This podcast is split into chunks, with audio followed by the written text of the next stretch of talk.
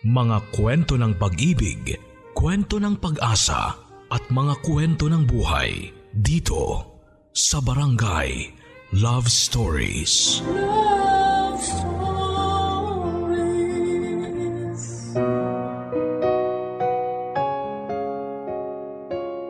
Hindi parang pagkain ng relasyon na pwede kang makihati. Hindi rin parang gamit ang relasyon na pwede mong ipahiram o hiramin. Ikaw kapuso, nasubukan mo na bang makihati sa relasyon? Masasabi mo nga bang maramot ka kung ayaw mong may kahati sa relasyon meron ka?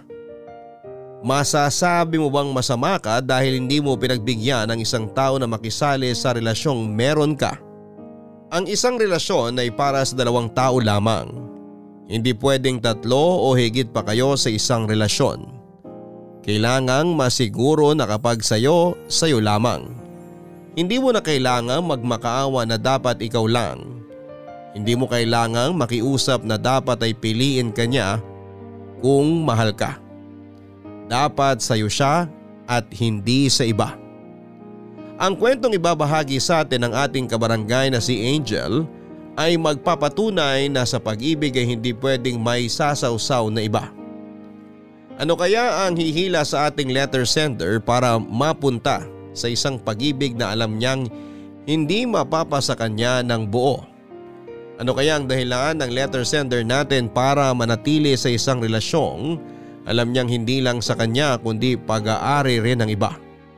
Alamin natin ang kanyang kwento dito lamang sa Barangay Love Stories.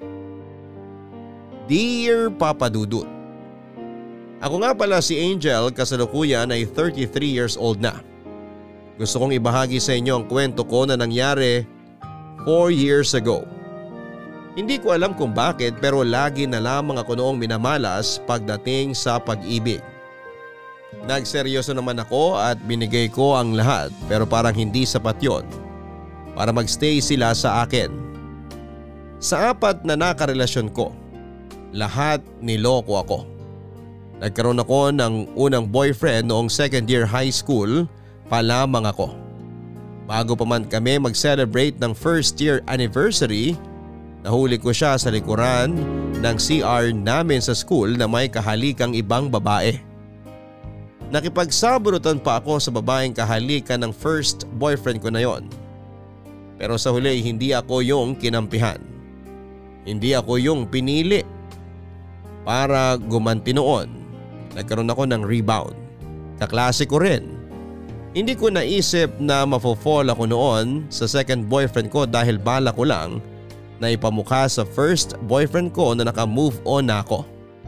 Yun nga lang, Nung na-inlove na ako nang hindi sinasadya ay saka naman siya biglang nag-drop sa school namin. Akala ko naman ay matutuloy pa namin ang relasyon namin kahit na wala na siya sa school. Nalaman ko na lamang na meron pala siyang nabuntis kaya kailangan niyang huminto sa pag-aaral. Yung ikatlong relasyon ko naman ay nangyari nung nagsimula na ako magtrabaho bilang waitress sa isang kainan. Katrabaho ko ang naging pangatlong karelasyon ko. Akala ko noon ay iba siya sa dalawang nauna kong nakarelasyon dahil naisip ko na mature na siya. Hindi tulad nung naunang dalawa. Pero ganon pa rin pala. Nalaman kong meron na pala siyang asawa sa kanilang probinsya. Kaya pala madalas niyang inaasa sa akin noon ang pamasahin niya at pang date namin. Sinabi niya na short lang daw siya sa budget dahil lagi siyang nagpapadala sa nanay niya yun pala eh sa asawa niya pinapadala ang sahod niya. Nasaktan ako kaya pinili kong iwan ang trabaho ko. Huwag lang siyang makita pang muli. Matagal din nung nagkaroon ako ng gana na makipagrelasyong muli. Na-trauma na ako sa tatlong nauna kong nakarelasyon dahil pakiramdam ko e eh lolokohin lang din ako. Hanggang sa nakilala ko sa Facebook ang naging pang-apat na karelasyon ko. Akala ko noon ay siya na talaga. Pero hindi pa rin pala. LDR kami noon dahil nasa Bicol daw siya pero nangako siyang dadalawin niya ako oras na makahanap siya ng pwedeng mapasukang trabaho dito sa Metro Manila. Tumagal ng dalawang taon ang relasyon namin pero ni minsan ay hindi ko pa siya nakita. Kahit nga mag video call noon ay ayaw niya dahil nahihiya raw siya. Naintindihan ko naman at hindi ako nag-isip ng masama. Pero sana nga ay ganoon na lamang ang ginawa ko noon dahil isang araw. May nakita ako sa Facebook na gumagamit ng pictures niya. Inaway ko ang lalaking yon dahil naisip ko na ninakaw niya ang pictures ng boyfriend ko. Yun pala ay kabaliktaran. Nung nabuking ko ang pang-apat na boyfriend ko ay bigla na lamang niya akong blinak. Willing pa naman ako noon na makilala ang totoong siya dahil napamahal na rin ako. Pero mukhang ayaw na niya. Ang masakit pa ay hindi ko na nabawi yung mga napautang kong pera sa kanya na sinabi niyang babayaran niya oras na magkita kaming dalawa. Sa paglipas ng mga taon, Tuluyang ko nang sinarado ang puso ko sa pag-ibig. Lahat ng sumubok na manligaw sa akin ay binasted ko. Sa tingin ko noon ay pare-parehas lang lahat ng mga lalaki. Naisip ko na lahat sila ay lolokohin lang at sasaktan ako. Naging masaya naman ako kahit ako lang, kahit mag-isa ko lamang. Pero aminado ako dati na naiinggit ako sa mga kakilala ko na may mga karelasyon na nakakasama nilang mag food trip o di naman kaya eh mag-celebrate ng mga espesyal na okasyon sa kalendaryo. Pero hindi ako nagpatinag sa inggit at lungkot. Pinaniwala ko ang sarili ko na mas magandang maka-feel na lang ng inggit at lungkot kesa masaktan ng puso dahil sa mga mapang-abusong lalaki. Kaya naman noong nakilala ko si Mike, dead malang ako. Supplier siya ng boss ko ng mga phone accessory na benta namin noon. 40 years old si Mike noong una ko siyang nakilala at nagpakita ng interes sa akin.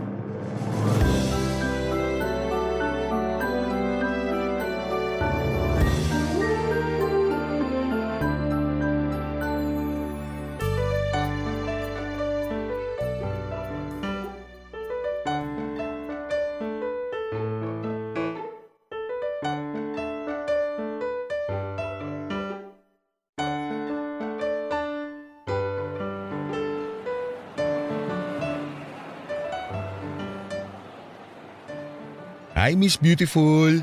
Patawad. Di naman ako nangangaroling ah.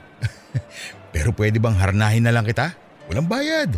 Mas lalong patawad. Binibining sungit ka talaga. Pasalamat ka, mas lalo ka nagiging cute kapag nakasimangot ka. Paano pa kaya kapag nakangiti ka na? Huwag mo nang hintayin ngumiti ako sa'yo dahil hindi yun mangyayari. Tustahan? Makipagpustahan ka na lang sa sarili mo. Wala akong oras para sa'yo. Makikipagpustahan ako sa sarili ko na ikaw ang pinakamagandang babaeng nakilala ko. Oh, panalo ko! Corny. Ganun naman sa pag-ibig, di ba? Corny? Ano pa bang ginagawa mo rito? Di ba naibaba mo na yung mga ide-deliver mo? Wala na rin ang boss ko so bakit andito ka pa? Dahil sa'yo. Pasupply naman ang pagmamahal mo. Hey, hindi ka ba kinikilabutan sa mga sinasabi mo? Kinikilabutan lang ako dahil sa ilig. Ipapaalala ko lang sa'yo ha. 40 ka na. Wala ka na dapat karapatang kiligin. Ang judgmental mo naman. Kahit magka-varicose veins pa ako sa muka, may karapatan pa rin akong kiligin. Lalo na kung katulad mo yung kaharap ko. Hindi ka ba talaga titigil? Ang hirap eh. Manap ka ng iba. Eh ikaw lang yung hinahanap-hanap ko eh. Pwes hindi ako interesado.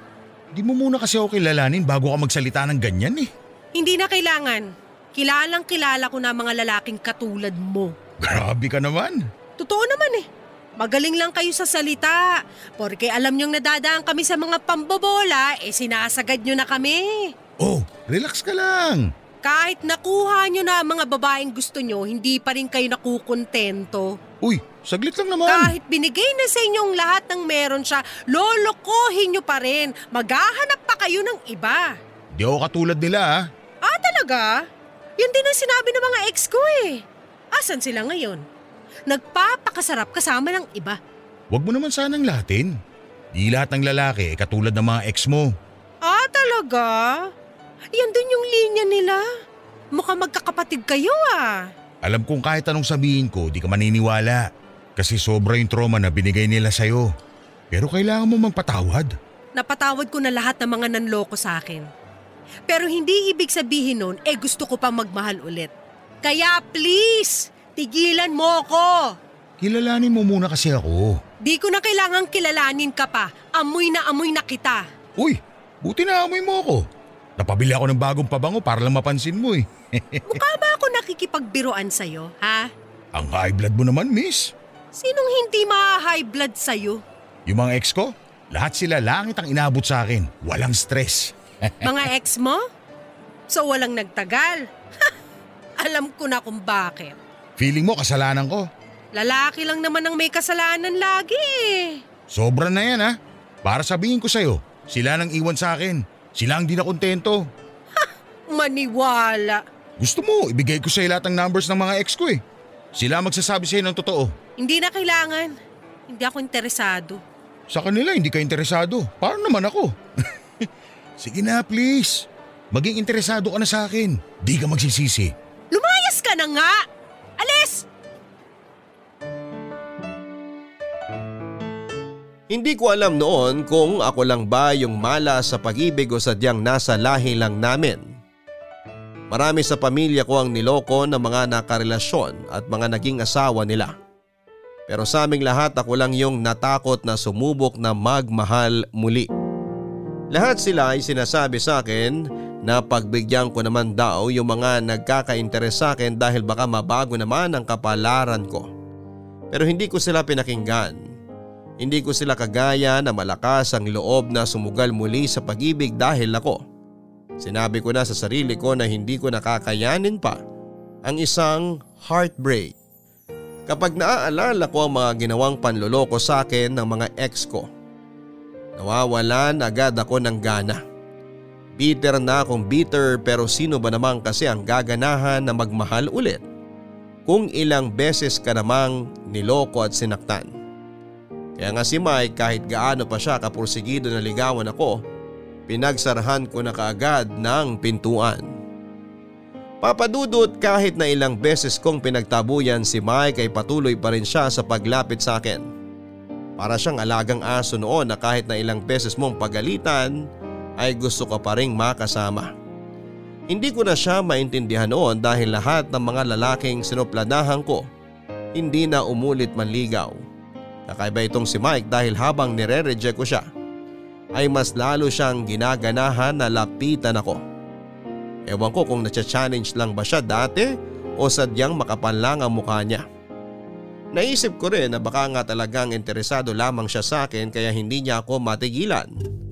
Ako na lang ang umiwas sa kanya kasi hindi ko naman nakikita sa kanya na magkukusa siyang iwasan ako noon.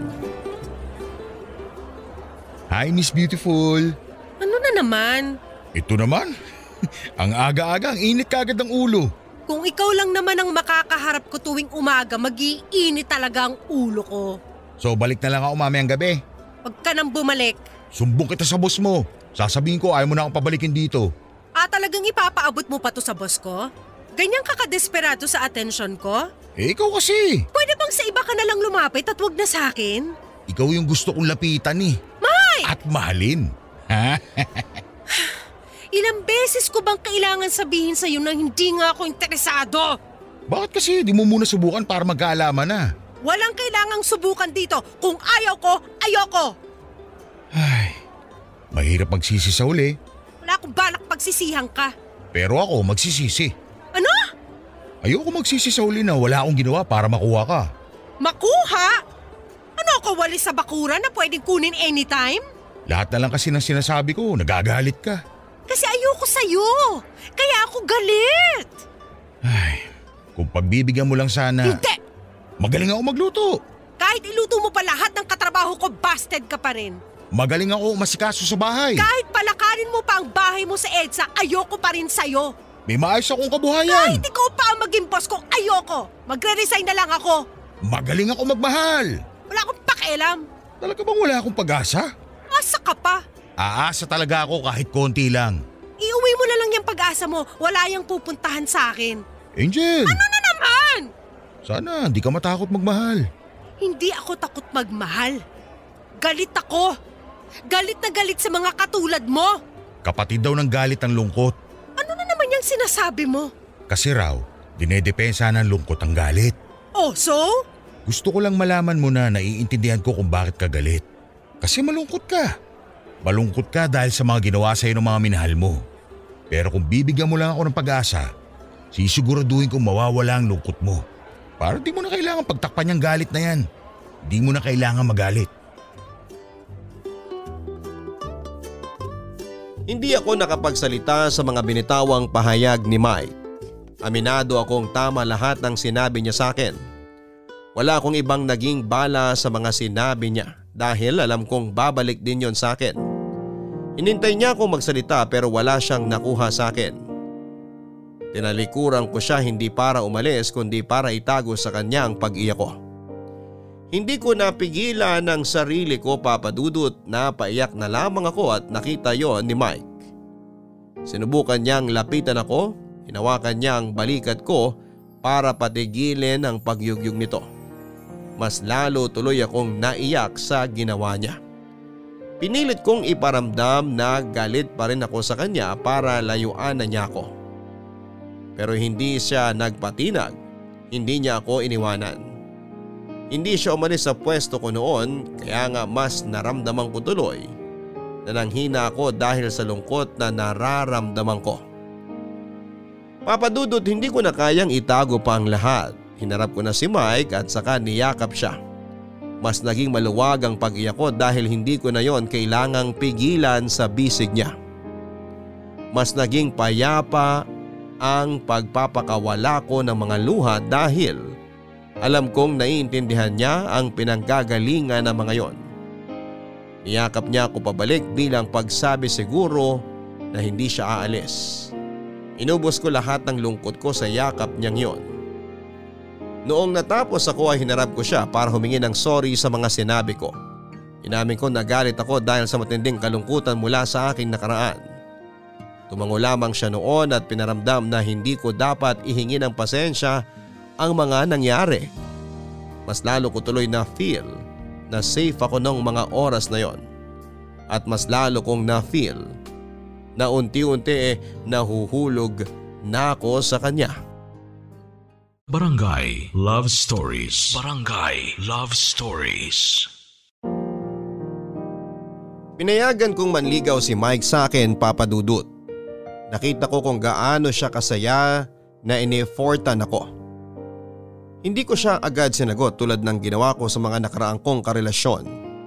Tinignan ko muna kung karapat dapat ba siya sa akin at ilang beses niyang pinatunayan sa akin na maayos siyang tao. Hatid sundo niya ako noon kahit alanganin ang oras para sa kanya dahil meron din siyang trabaho. Hindi siya napagod na tawagan ako para ipaalala sa akin na kumain sa tamang oras at mag-ingat.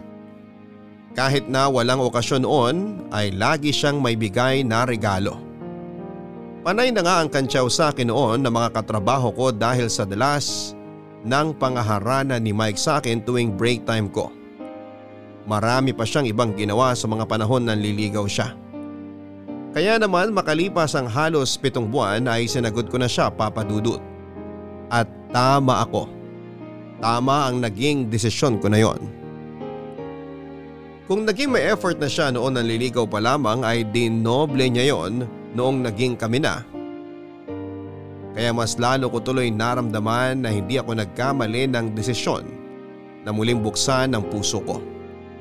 Masasabi ko na si Mike talaga yung naging one great love ko. Aminado rin ako na dahil sa pagkahulog ko sa kanya ng todo ay nakafeel ako ng takot na anytime eh may mangyayaring hindi maganda. Sinabi ko naman sa kanya lahat ng takot ko pero lahat ng yon ay sinuklian niya lamang ng assurance.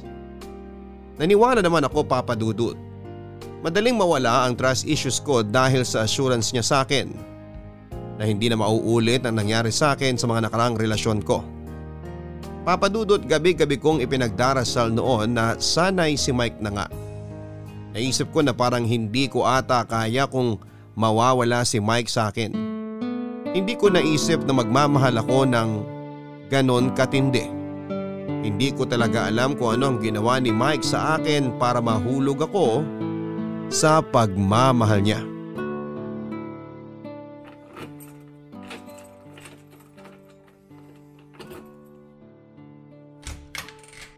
Happy 11th Mansari! Paano ka nakapasok dito sa apartment ko? Wala bang happy Mansari muna riyan? Sorry! Happy 11th! Pakis muna! Mm. O sa paano nga? Pinaduplicate ko yung susi mo. Hala, kailan? Paano? Nung natulog ako rito last Sunday. Paano nga? Eh tulog ka pa nun eh. Kaya lumabas ako para ipaduplicate. Malapit lang naman eh. At sinadya mo talagang tulog ako. Para magawa ko tong surprise na to. O tapos? Kulang pa ba? Eh, baka may iba ka pang binabalak eh. Bala ko sana ibenta yung ref mo. Tapos kapag hinanap mo, sasabihin ko na misplace mo lang. Ah, May problema ba? wala naman. Mukhang meron eh. Wala nga. Kanina ka pa parang wala sa mood eh. Nasira ako ba? Hindi naman. Natuwa nga ako sa effort mo para sa monstery natin eh. Ikaw nga nakalimutan mo yung mansari natin eh. Ang dami ko lang kasing iniisip eh. Pasensya na. May problema ka nga. Basta, hayaan mo na yon. Thank you sa effort mo. Hindi ako mapakali kung ganyan yung mood mo eh. Sabi ko naman sa yung wala lang to eh. Lilipas din. Huwag mong kimkimin yan. Sabihin mo sa akin. Sana makatulong ako. Wag na. Please? Para saan pa't naging boyfriend mo ko? Kung hindi naman ako makakatulong sa problema mo. Hindi ko naman kailangan ng tulong eh. Pero gusto kong makatulong. Ayoko na bibigatan ka. Hindi mo kailangang pasanin yung buhat ko. Ano ka ba naman? Angel, Malungkot lang ako. kasi? Pinapaalis na ako ng landlady ko. Oh, bakit? Nauhuli ka ba sa bayad? Gusto mo pautangin muna kita? Hindi ah. Ang aga ko pa nga magbayad ng upa eh. Eh bakit? Babalik kasi yung bunso niyang anak. Kukunin na tong apartment ko para dito na siya tumira. Pero may kontrata naman siguro kayo, no? Check mo. Para di ka kagad mapaalis. Next month na matatapos ang kontrata ko rito. Wala na akong laban. Teka, eh mahigit isang linggo na lang bago magpalit ng buwan ah. Paano ka na? Hindi ko nga alam eh. Nagpapa-extend ako kahit isang buwan lang para makahanap ng bagong apartment pero ayaw talaga eh. Grabe naman. Wala naman ako magagawa. Umuupa lang naman ako. Paano kaya kung Kung ano, sa akin ka na lang tumira? magli-live-in tayo? Kung gusto mo. Kasi ako, gusto ko. Nung inoffer ni Mike ang bahay niya sa akin ay pumayag ako kaagad. Hindi na ako nag-isip pa, hindi dahil gipit na ako sa sitwasyon ko, kundi dahil gusto ko. Wala naman ako nakikita noon na ibang makakasama sa buhay kundi siya lamang. Kaya naman agad akong umuo na tumira sa bahay niya. Natuwa siya papadudot. Buong araw ng mansari namin ay nagplano kami para sa schedule ng paglipat ko sa bahay niya. Na-excite ako dahil finally ay may experience ko na yung maka-live-in siya. Alam ko noon na hindi ko yon pagsisisihan dahil gusto ko na rin namang lumagay kaming pareho sa tahimik. Yun din naman daw ang gusto noon ni Mike. Gusto niya lang ng kapayapaan sa buhay kaya naisip niyang isama na ako sa bahay niya. Hindi ko pa napupuntahan noon ang bahay ni Mike dahil medyo may kalayuan yon. Sa apartment at sa trabaho ko. Kaya naman si Mike lagi noon ang pumupunta sa bahay ko. Wala pa akong nakilala sa pamilya niya kahit isa. Ako ang nagsabi na paabutin muna namin ang isang taon ng relasyon namin bago niya ako ipakilala. Siya kasi yung mapilit noon na ipakilala na ako. Pero hindi pa ako ready dahil marami ng trauma ang naramdaman ko noon kaya mas pinili kong hintayin na maging stable ang relasyon namin bago niya ako iharap sa pamilya niya. Sinabi ko sa kanya na kahit na hindi na nga namin paabutin ang isang taong relasyon namin, ay handa ko nang kilalanin ang pamilya niya. Napangiti siya at sinabing pag-uusapan namin yon kapag nakasettle na ako sa bahay niya. Pinadala ko na sa pamilya ko ang mga gamit ko. Yun kasi ang hiniling ni Mike sa akin dahil hindi kalakihan ang bahay niya. Sinabi niya na kumpleto na siya sa mga gamit kaya hindi ko na kailangang magdagdag pa. Ready ka nang pumasok sa bagong tahanan mo? Hmm, wait, pag-isipan ko. Ikaw talaga. Pasok na tayo sa bahay mo? Bahay natin. okay, sabi mo eh. Tara na. Angel, wait lang. Bakit? Bago tayo pumasok, may gusto lang akong sabihin sa'yo. Ano yun? Mahal na mahal kita. Ganon din ako sa'yo. Ano man mangyari, tatandaan mo yan ha? Oo naman. Lagi mo ngang pinapaalala sa akin yan eh. Mabuti naman kung ganon. Kaya tara na sa loob ng bahay. Para maparamdam ko na sa'yo kung gaano kita kamahal. Gusto ko yan. Humanda ka mamaya kasi Sabi ko na eh, nandito na kayo. Kararating lang din. Um, hi. Hi Angel! Kilala mo ko? Kilalang kilala. Angel, siya si Megan. Tama ngang sinabi ni Mike. Ang ganda mo. Salamat. Nakapagluto ka na ba? Hinihintay ko lang kumulo yung niluluto ko. Ano bang niluluto mo? Pritong bangos? Mapapakulo mo yun? Nye, nye, nye. che, ilang gabi kong pinagpraktisan yung niluluto ko ngayon ah. Para naman mabilib tong si Angel. Baka matakot na siyang tumira rito kapag natikman niya yan ha? Puli ka talaga, Mike. Hindi naman ako maselan sa pagkain. Kahit siguro mahulog pa yung nilagang baka sa sahig, sisimutin ko pa rin. Parehas tayo. Daspan na lang ang kailangan para makuha yung sabaw. Magkakasundo ata tayo. Yan nga rin yung sinabi ko rito kay Mike eh. Madalas ba niya ako nakukwento sa'yo? Hindi naman masyado. Anong di masyado? Halos oras-oras. Bago kami matulog, bigla kanyang maaalala. Tapos, ikukwento ka na niya agad sa akin. Ganun ba? O tama na yan, chikanyo. Baka mamaya umatras pa yung pagkulo ng niluluto mo. Nako, kapag naamoy mo yung niluluto ko, kukulo ang sikmura mo. Mukhang amoy pa lang ng niluluto mo. Masisira na kagad yung tiyan ko ah. Bakit kailangan kumulo? Grabe ko sa akin na. Pagpasensyahan mo na tong boyfriend ko, Megan ah. Hay nako, sanay na rin ako dyan. Sa 18 years naming magkasama sa bahay, kumapal na ang mukha ko sa pang-aalaska niya. 18 years? Oo, ganyan na kami katagal nagli-live-in. Live-in? Oh, Mike, hindi mo ba sinabi kay Angel ang setup natin? Ay, naku ka talaga. Angel, ka-live-in ako ni Mike. Pero ako ang GF niya. Alam ko. Para akong pinaprank noon ni Megan at Mike sa mga sinabi nila sa akin. Dinasal ko na sana isang malaking biro lang ang revelasyon nila pero totoo pala. Para akong nahilo sa mga nalaman ko lalo na noong nakapasok na kami sa bahay. Totoo nga noon ang sinabi nilang nagsasama na talaga sila o magka-live-in na silang dalawa. Hindi ako halos nakakain noon dahil hindi ko malasahan ang pagkain ko dala marahil ng stress. Tinignan ko silang pareho at parang wala lang sa kanila yung gulat na na-feel ko. Nakita ko pa silang naghalikan nang humingi ng pabor si Mike para dalhan siya ng tubig ni Megan.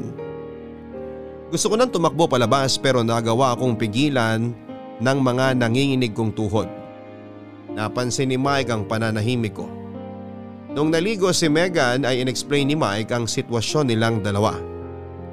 Nalaman ko na noong 17 years old si Megan ay nabuntis siya ni Mike. One night stand lang naman daw yon. Pero nauwi sa pagbubuntis ni Megan. Kaya naman pinilit ng magulang ni Megan si Mike para pakasalan siya. Naplano na ang kasal at nakatira na si Megan sa bahay ni Mike pero biglang nakunan si Megan. Hindi na namilit pa ang magulang ni Megan na pakasalan ni Mike ang anak nila. Pero nag-usap na sina Megan at Mike na ituloy na lang ang pagli-live-in nila. Hindi sila kinasal pero nagsama na lamang sa iisang bahay. Naging komportable na rin kasi sila sa isa't isa at napamahal na rin. Maalaga raw kasi si Megan kaya madaling na-fall si Mike. Habang si Megan naman ay sobrang dependent kay Mike kaya nahirapan siyang umalis. Sinabi ni Megan na ayaw na niyang bumalik pa sa magulang niya dahil hindi siya nakaka-feel ng kalayaan doon. Hindi katulad sa piling ni Mike. Barangay Love Stories. Barangay Love Stories. Sa unang gabi na nasa bahay ako ni Mike ay hindi ako nakatulog. Hindi ko alam noon kung namamahay lamang ba ako o hindi ko pa rin maproseso ang nangyari sa amin ni Mike at Megan. Kahit nga inexplain na sa akin lahat ni Mike ay hindi ko pa rin yon matanggap. Hindi yon ganon kadaling tanggapin dahil binigla nila ako. Sino bang hindi masya-shock noon kapag nalaman mong may ka-live-in ang karelasyon mo? Naiyak na naman ako dahil akala ko ay eh jackpot na ako kay Mike. Pero mukhang hindi pa pala. Lumabas ako ng bahay noon para magpahangin at hindi ako makahinga ng maayos noon. Nagpaalam ako sa kanilang dalawa na magyoyosi lang sa labas. Hindi naman nagduda si Mega na meron akong hindi na-feel na hindi maganda. Hindi naman talaga ako nagyoyosi kaya alam noon ni Mike na may iniisip ako. Kaya sinundan niya ako ilang minuto after ko na lumabas. Naramdaman ko na hinawakan niya ang bewang ko pero agad akong umiwas. Doon siya mas lalong lumapit noon para lambingin ako. Inalikan niya ako sa gilid ng tenga ko at nakaramdam ako ng panghihina. Nawala ang galit ko kay Mike ng ilang sandali. Nakalimutan ko kaagad ang kasalanan niya sa akin dahil sa panlalambing niya. Pero noong nanumbalik sa akin ang eksena noong nagkaharap-harap kami ni na Megan, ay bigla akong inalis ang pagkakayapos niya sa akin at saka siya hinarap. Gusto ko noon na umiyak pero mas pinangunahan ako ng galit. Ni sa hinagap kasi ay hindi ko naisip na mai-experience ko yon, Papa Dudut. Galit ka pa rin ba? Dapat ba hindi na? Naiintindihan ko kung galit ka pa rin hanggang ngayon. Naiintindihan mo? Ay, thank you ha. Kasi binigla mo ko eh. Alam ko. Sorry. Di kasi ako makahanap ng tiyempo kung paano at kailan sasabihin sa'yo eh. Hindi makahanap ng tiyempo? Halos isang taon na tayong magkarelasyon. Saan doon yung mahirap humanap ng tiyempo? I'm sorry. Sorry lang? Niloko mo ko? Tapos sorry lang? Hindi naman kita niloko. Eh anong tawag mo sa ginawa mo sa akin? Sa amin ni Megan. Kung niloko ko kayo, edi sana hindi ko na kayo pinagharap. Sana hindi ko na kinuwento sa kanya yung tungkol sa'yo. At sana hindi na kita inaya na magsama tayo rito sa bahay. At hindi mo nakikitang mali yan? Siguro sa paningin mo ay eh, mali nga. Pero para sa amin ni Megan, walang kaso to. Ano? Ay, hindi ko naman kasi naisip na magiging big deal to sa'yo eh. Ano? Pakiulit nga? Hindi to big deal? Talaga? Kumalma ka, please. Huwag mo kong utusang kumalma kung ganito ang sitwasyon natin. Tama si Megan eh. Dapat sinabi ko na sa'yo dati pa, para di ka nabigla. Kung sinabi mo to sa akin dati pa, baka hindi na kita pinatulan pa. Kaya nga natatakot ako eh. Kasi gusto ko maging tayo. Kasi mahal kita eh. Pagmamahal bang masasabi tong ginawa mo? Pinagsabay mo kami ni Megan? Sana mapatawad mo ako. Pag pinatawad kita, anong susunod? Magsasama-sama tayo ni na Megan ng tahimik. Naisip mo pa talaga makikisama ako sa inyong dalawa? Naihibang ka na ba? Makinig ka muna bago ka magsalita ng ganyan. Ayaw na kitang pakinggan. Sinungaling ka! Manluloko! Alam ko na yan na nga nakatatak sa'yo ngayon. Pero sana pakinggan mo ako. Bukas ng umaga aalis na ako. Please, Angel. Makinig ka. Ayoko! Makinig ka muna. Kung di mo magugustuhan itong maririnig mo, papalayain na kita kukumbinsihin mo akong pumayag sa sitwasyon na to? Bago naging tayo, meron ako naging karelasyon for six years. Magkakasama rin kami rito sa bahay ni na Megan. Alam niyo yung setup namin ni Megan. Sino ba yung tangang babae na yan? Hindi siya tanga. Nagmahal lang siya. Na-enjoy niya rin na kasama kami ni Megan. Na-enjoy? Ha! Sino mag enjoy sa ganitong setup? Sa simula lang yan. Pero kapag tumagal, makikita mong tama ang sinasabi ko sa'yo. Hindi ako makapaniwala sa mga sinasabi mo. Patapusin mo muna ako. Yung nakarelasyon ko for six years, parehas lang din kayo. Nagalit nung malaman niya may karelasyon akong iba. Inexplain ko sa kanya ang lahat at naunawaan niya. Sana ganun ka rin. Pasensya na ha, kung hindi bukas ang isipan ko tulad ng ex mo ha. Pasensya na. Pasensya na talaga. Nung simula talaga nahirapan siya na may kahati sa akin. Pero inayos namin ang schedule namin para mahati kong sarili ko sa kanilang dalawa. Tapos nung tumagal, na-enjoy na namin tatlong lahat. Magkakasama kami sa bahay. Magkakahati sa gastusin. Napapaligaya ko silang pareho at napapaligaya rin nila ako. Kaya walang talo. Kung napaligaya mo sila, bakit wala na yung isa? Bakit si Megan na lang ang natira? Nang ibang bansa yung ex ko eh. Kinuha na siya ng magulang niya. Naging praktikal lang kami. Alam ko hindi na siya babalik sa Pinas.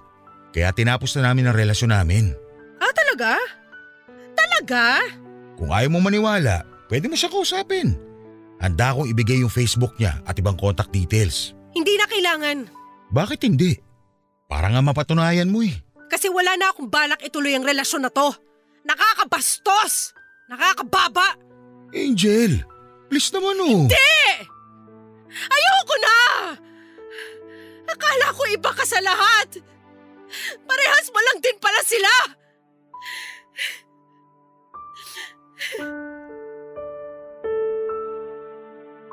Desidido na ako noon na iwan na si Mike. Hindi ko noon kayang set up na gusto niyang gawin naming tatlo ni na Megan. Kung natiis yun ng ex niya, iba ako papadudot. Ang bigat noon ng dibdib ko. Alam kong hindi ko pa kayang mawala noon si Mike sa buhay ko pero alam kong kailangan ko na siyang iwanan. Nagmakaawa si Mike sa akin at lumuhod pa nga siya noon para iparamdam sa akin na takot siyang mawala ako sa buhay niya. Niyakap niya ako habang nakaluhod at nangakong titriplihin pa ang pagmamahal na ibinibigay niya sa akin. Huwag lang daw akong mawala sa piling niya. Doon na ako muling nanghina papadudot. Napaiyak na lamang ako at pinatayo ko na siya. Tinanong niya sa akin kung willing ba akong subukang makisama sa kanilang dalawa ni Megan. Tumango ako. Naging marupok ako. Oo, alam ko. Pero naisip ko na ganito rin naman siguro ang gagawin ng ibang nagmamahal tulad ko. Nagsimula na nga ang pagsasama-sama naming tatlo ni na Megan at Mike. Hindi yon naging madali para sa akin samantalang silang dalawa ay parang sanay na sanay na. Gumawa rin kami noon ng schedule para mapaghatian si Mike. Napailing na lamang ako dahil kahit sa panaginip ay hindi ko yun naisip na mangyayari. Tuwing schedule ni Megan para masolo si Mike ay nakikita ko sila noon na naglalambingan. Napakasakit noon para sa akin lalo na kapag nasa kwarto silang dalawa. Naririnig ko noon ang halinghing ni Megan dahil manipis lamang ang dingding na pagitan ng kwarto ko at kwarto ni Megan. Lihim ko na lamang na iniiyak ang nararamdaman kong sakit noon. Hindi ko naman yon sinabi kay Mike dahil ayaw kong kumbinsihin niya akong muli na tama lang na magsama-sama kaming tatlo sa iisang bahay.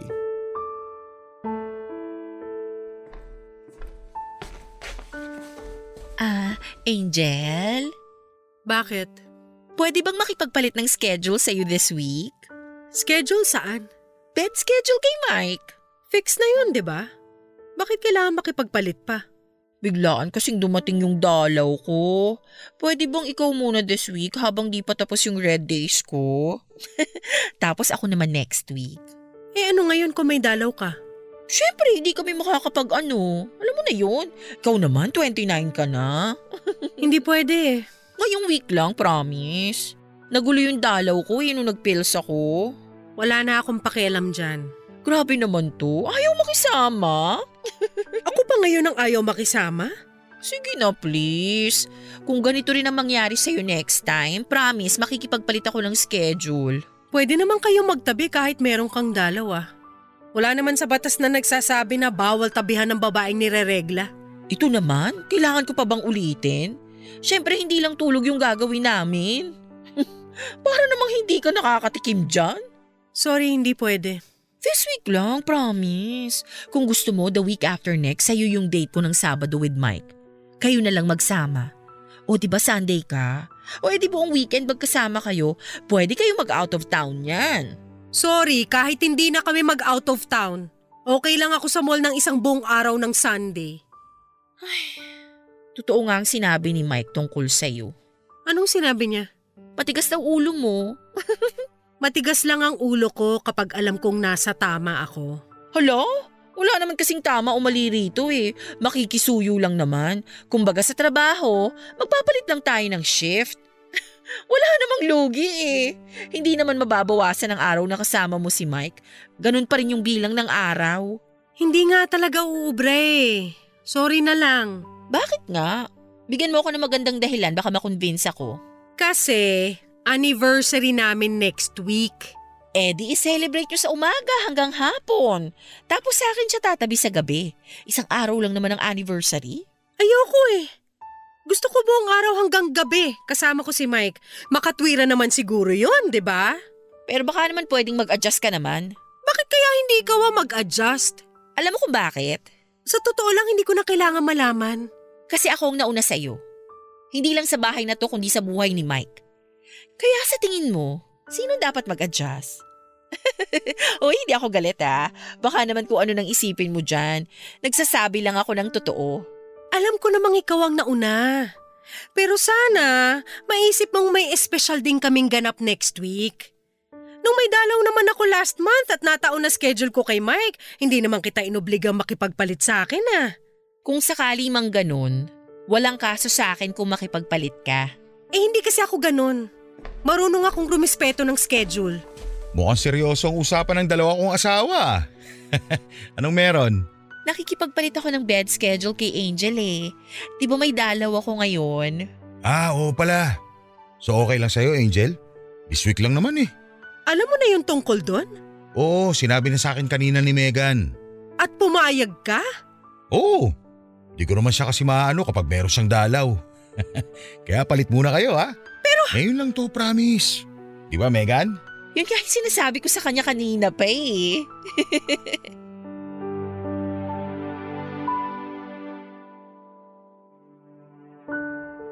Pinagkaisahan nila ako papadudot.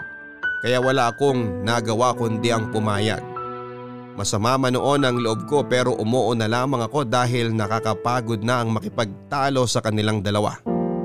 Pinaramdam kong buong araw na masama ang loob ko sa desisyon nila pero parang wala naman silang pakialam. Walang pumansin sa pagdadabog ko noon kaya mas lalo ako nagalit. Hindi ako sumabay sa kanila na kumain noon. Napansin naman ni Mike ang nangyayari sa akin kaya nilapitan niya ako para ihingi ng sorry ang nangyari. Sinabi niya na kailangan ko rin daw mag-adjust kung gusto kong tumagal ang relasyon naming tatlo. Hindi talaga ako makapaniwala sa mga narinig ko sa kanya.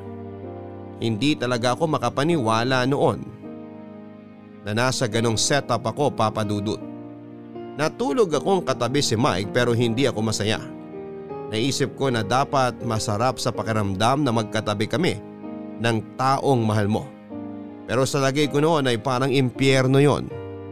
Nahirapan pa rin ako mag-adjust sa schedule namin kay Mike. Hindi ko naman magawang layasan ang bahay niya dahil masyado akong mahina noon para gawin yon. Si Mike na lang ang meron ako papadudot. Masyado ako naging dependent sa kanya sa lahat ng bagay kaya hindi ko magawang bitawan siya ng ganon-ganon na lamang. Kahit gaano pa kahirap ang sitwasyon, nandidiri ako noon sa sarili ko na may halong awa sa tuwing magsisiping kami ni Mike. Dahil alam kong nakasiping din niya si Megan. Nahirapan akong halikan siya lalo't alam kong lumapat din ang labi ni Megan sa kanya. Hindi ko na noon alam ang gagawin ko. Wala naman ako mapagsabihan sa sitwasyon ko dahil isa lang naman ang siguradong sasabihin ng mga tao sa akin. Iwanan mo na si Mike. Barangay Love Stories. Barangay Love Stories. Habang tumatagal ay mas lalong bumibigat ang sitwasyon naming tatlo. Kaya naisip kong wakasan na yon papadudot. Hindi ko naisip na umalis o makipaghiwalay kay Mike dahil alam kong hindi ko kaya. Kaya ang naisip kong paraan ay tanggalin si Megan sa sitwasyon namin. Gusto ko nang masolo si Mike kaya nademonyo akong gumawa ng paraan para ako na lamang ang piliing makasama ni Mike at hindi na si Megan. Matagal kong pinagplanuhan ang gagawin at mga sasabihin para masiguradong makuha ko si Mike. Siniguro ko noon na wala si Megan oras na gawin ko ang plano ko papadudot. Alam ko noon na lumalabas si Megan sa ganong araw para ipamper ang sarili niya sa spa. Yun ang perfect time para sa akin para masolo at makausap ng maayos si Mike. Nasa sofa noon si Mike at naglalaro ng game sa kanyang cellphone. Nanginig akong lumapit sa kanya. Dahil natatakot ako na gawin yon. Nilakasan ko na lamang ang loob ko at nilapitan ko na siya. Nung una eh kunwari interesado ako sa nilalaro niya. Niyakap ko siya at saka nilambing. Yon ang mga naging paraan ko para tuluyang mapapayag si Mike sa gusto ko. Alam ko noon na lambing ang kahinaan niya at doon ko siya titirahin. Nung nakuha ko na ang atensyon niya ay sinabi ko na sa kanya kung ano yung gusto kong mangyari. Siniguro ko noon na hindi siya makakatanggi sa gusto ko.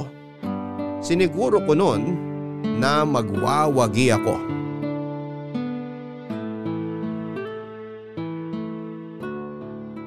Ang bango ng mahal ko ah. Paamoy nga. Mm. Mm. Huwag dyan! Nakakakiliti! Hmm? Nahuli ko na ba ang kiliti mo? Huling-huli! Mabuti naman kung ganon. Iba ang lambing mo ngayon ah. Pansin ko lang. Uy, hindi naman. Lagi naman ako malambing sa'yo. Hindi mo lang napapansin kasi yung atensyon mo na kay Megan lagi. Yan naman ang di totoo. Parehas lang ang atensyon na binibigay ko sa inyo. Dapat nga hindi eh. Bakit naman hindi? Dapat sa akin ka mas nagbibigay ng atensyon. Hindi sa kanya. Alam mo namang hindi pwede yun, di ba? Unfair naman yun kay Megan. Kawawa naman siya. Sa akin, hindi ka ba naaawa? Hindi naman sa ganun. Kasi alam ko nabubusog pa rin naman kita ng pagmamahal, di ba? di ba? Parang hindi eh. Ah, nagpapalambing ka lang yata eh. Hindi rin. Eh ano? Bakit ganyan ka ngayon? Kasi, wag na lang pala. O ngayon pa atras sa sasabihin? Mambibitin pa talaga? ano ba yun? Kasi, paano ko ba sasabihin? Hmm, Angel, ako lang to. Sabihin mo na. naisip ko lang kasi, paano kaya kung, Kung ano? kung tayo na lang dalawa? Eh tayo naman talagang dalawa. Ang ibig kong sabihin, paano kaya kung tayo na lang dalawa? Walang ibang kasama. Walang Megan, ganon? Oo, sana eh. Isipin mo, mas practical yun. Paano mas praktikal? Less gastos kapag dalawa lang tayong nakatira rito. Pero malaking tulong si Megan sa atin.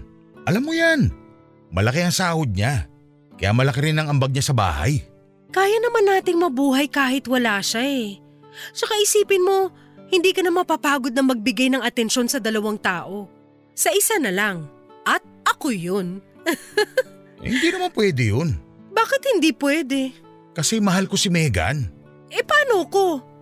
Hindi mo ko mahal? Mahal kita. Sino mas mahal mo sa amin? Ikaw. Mamatay man. Eh bakit ayaw mo akong piliin? Pwede naman piliin ko kayong dalawa, di ba? Ay, Angel, kawawa naman si Megan kung papaalisin ko at hiwala yan. Nakadepende na rin siya sa akin.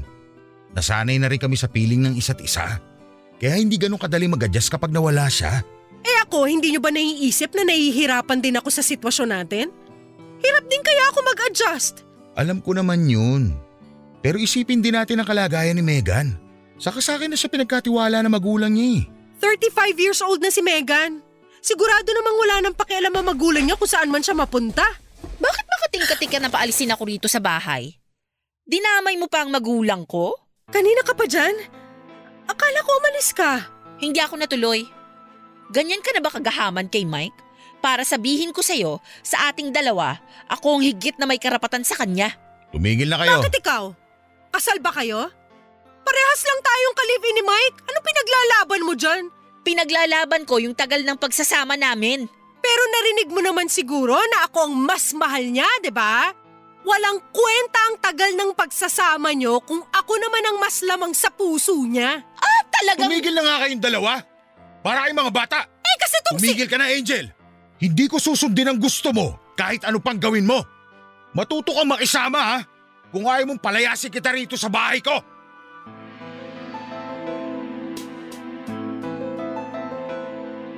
Hindi ako makapaniwala sa narinig ko kay Mike kaya naman iniwan ko silang dalawa. Naglayas ako para magpahabol kay Mike pero hindi naman niya ako hinabol. Pinuntahan ko ang katrabaho ko para makistay muna habang nagpapalamig ako sa mga nangyari. Hindi ko alam noon kung hahabulin pa ba ako ni Mike pero hiniling ko na oo. Pero lumipas nga ang ilang araw pero wala pa rin akong balita noon kay Mike. Naisip ko na baka mas pinili niya si Megan kesa sa akin. Nanikip ang dibdib ko habang iniisip yon papadudot. Hindi ko naman magawang ikwento noon sa kawork ko ang nangyari dahil nahihiya ako sa pinasok kong relasyon. Sinikap kong itago ang ganap na yon sa buhay ko. Lumipas pa nga ang isang buwan pero hindi pa rin lumapit noon si Mike. Doon ko na-realize na mukhang ayaw na talaga ni Mike.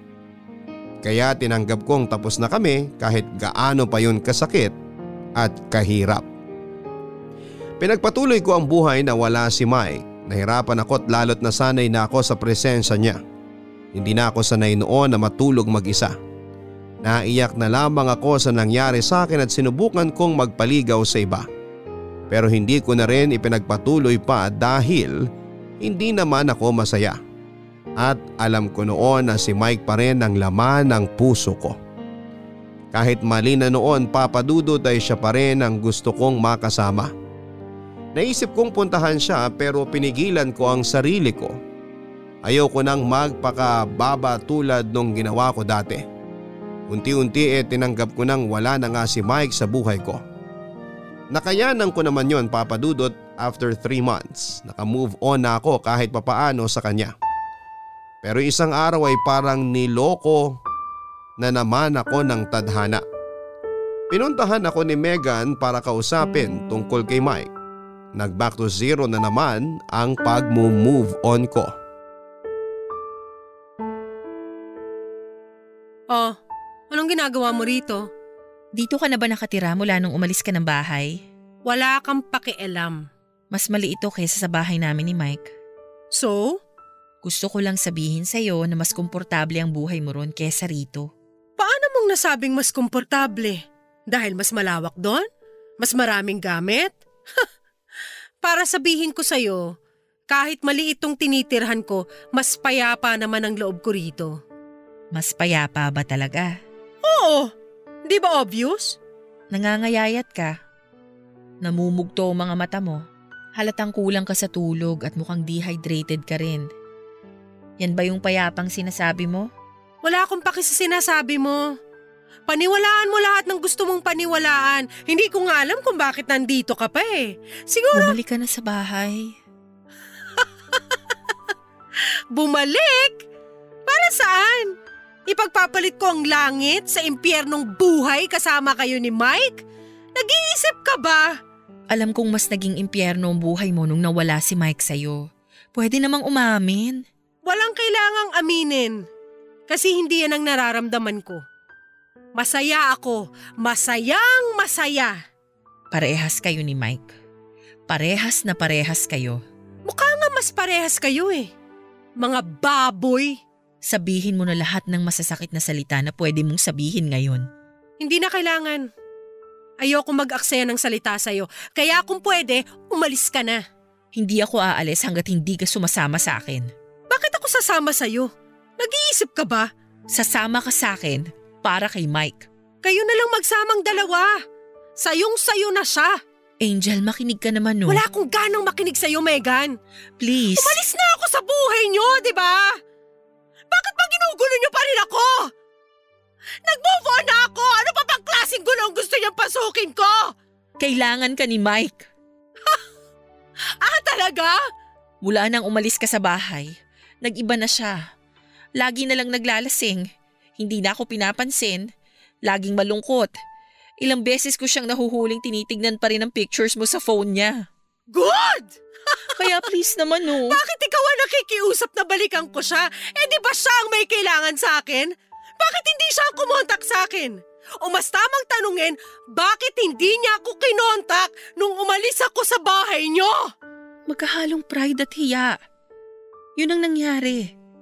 Kaya nga ako tong lumalapit sa'yo para sa kanya eh. Ganyan ka ba kabaliw sa kanya para pabalikin ako sa bahay niyo? Hindi ka ba masaya na wala ka ng kahati sa kanya? Aaminin ko, masaya na walang kahati sa kanya. Pero hindi masayang makita siyang ganun kalungkot. Walang gana, laging galit. Hindi ko na alam ang gagawin ko, Angel. Muwi ka na sa inyo!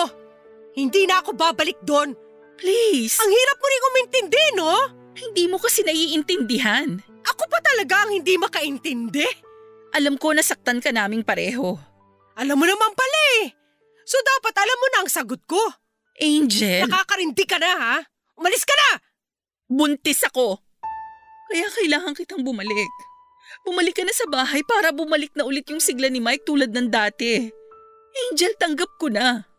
Mas mahal ka ni Mike. At handa akong magtyaga sa kung ano lang yung pagmamahal na meron siya para sa akin. Ayokong mawala siya sa akin, Angel. Kung magpapatuloy ang lungkot niya, baka ma-realize niyang kailangan na niya akong iwan para magsolo. O humanap ng iba na mamahalin niya. Ayoko. Hindi ko kayang mag-isa. Lalo na sa sitwasyon ko. Alam ba niyang buntis ka? Di ba nagpipills ka? Nagkamali ako ng bilang sa pills. Nabuntis ako. Aksidente. Hindi pa niya alam kasi ayokong sumabay sa nararamdaman niya. Kaya nga nilapitan kita kasi umaasa ako na makakatulong ka. Kapag bumalik ka, kapag good mood na siya, doon ko nasasabihin na buntis ako. Kaya please, Angel.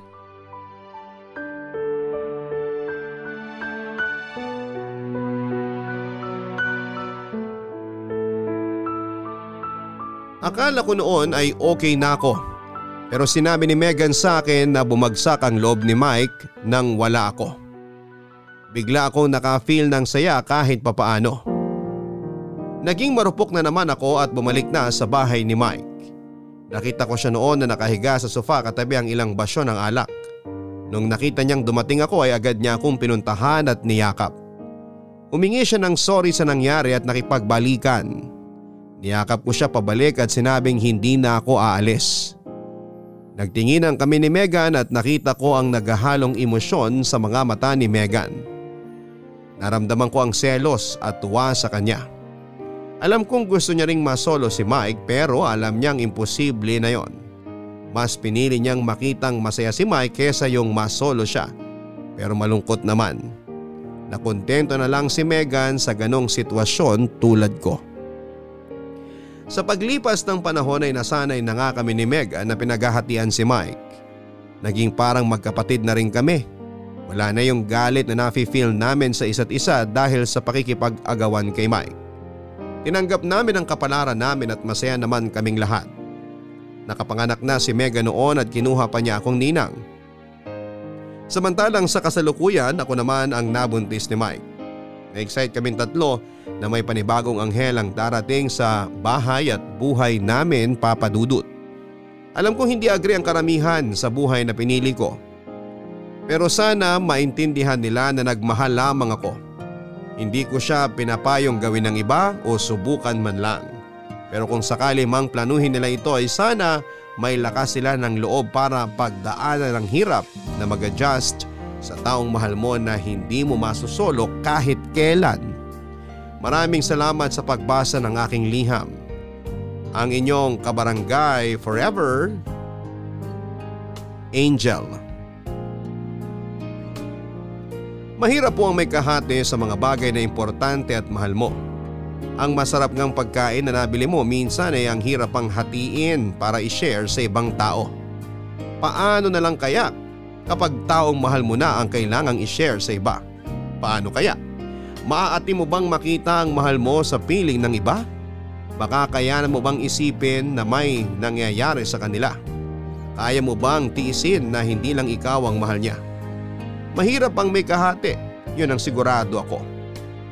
Tao tayo at gusto nating buwang nakukuha natin hanggat maaari. Deserve nating mahalin ang buo. Deserve nating piliin tayo ng taong mahal natin at deserve nating walang kahati o kaagaw. Deserve natin itong lahat.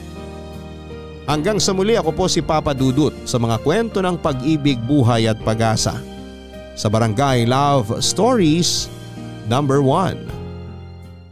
Mga kwento ng pag-ibig, kwento ng pag-asa at mga kwento ng buhay dito sa Barangay Love Stories. Love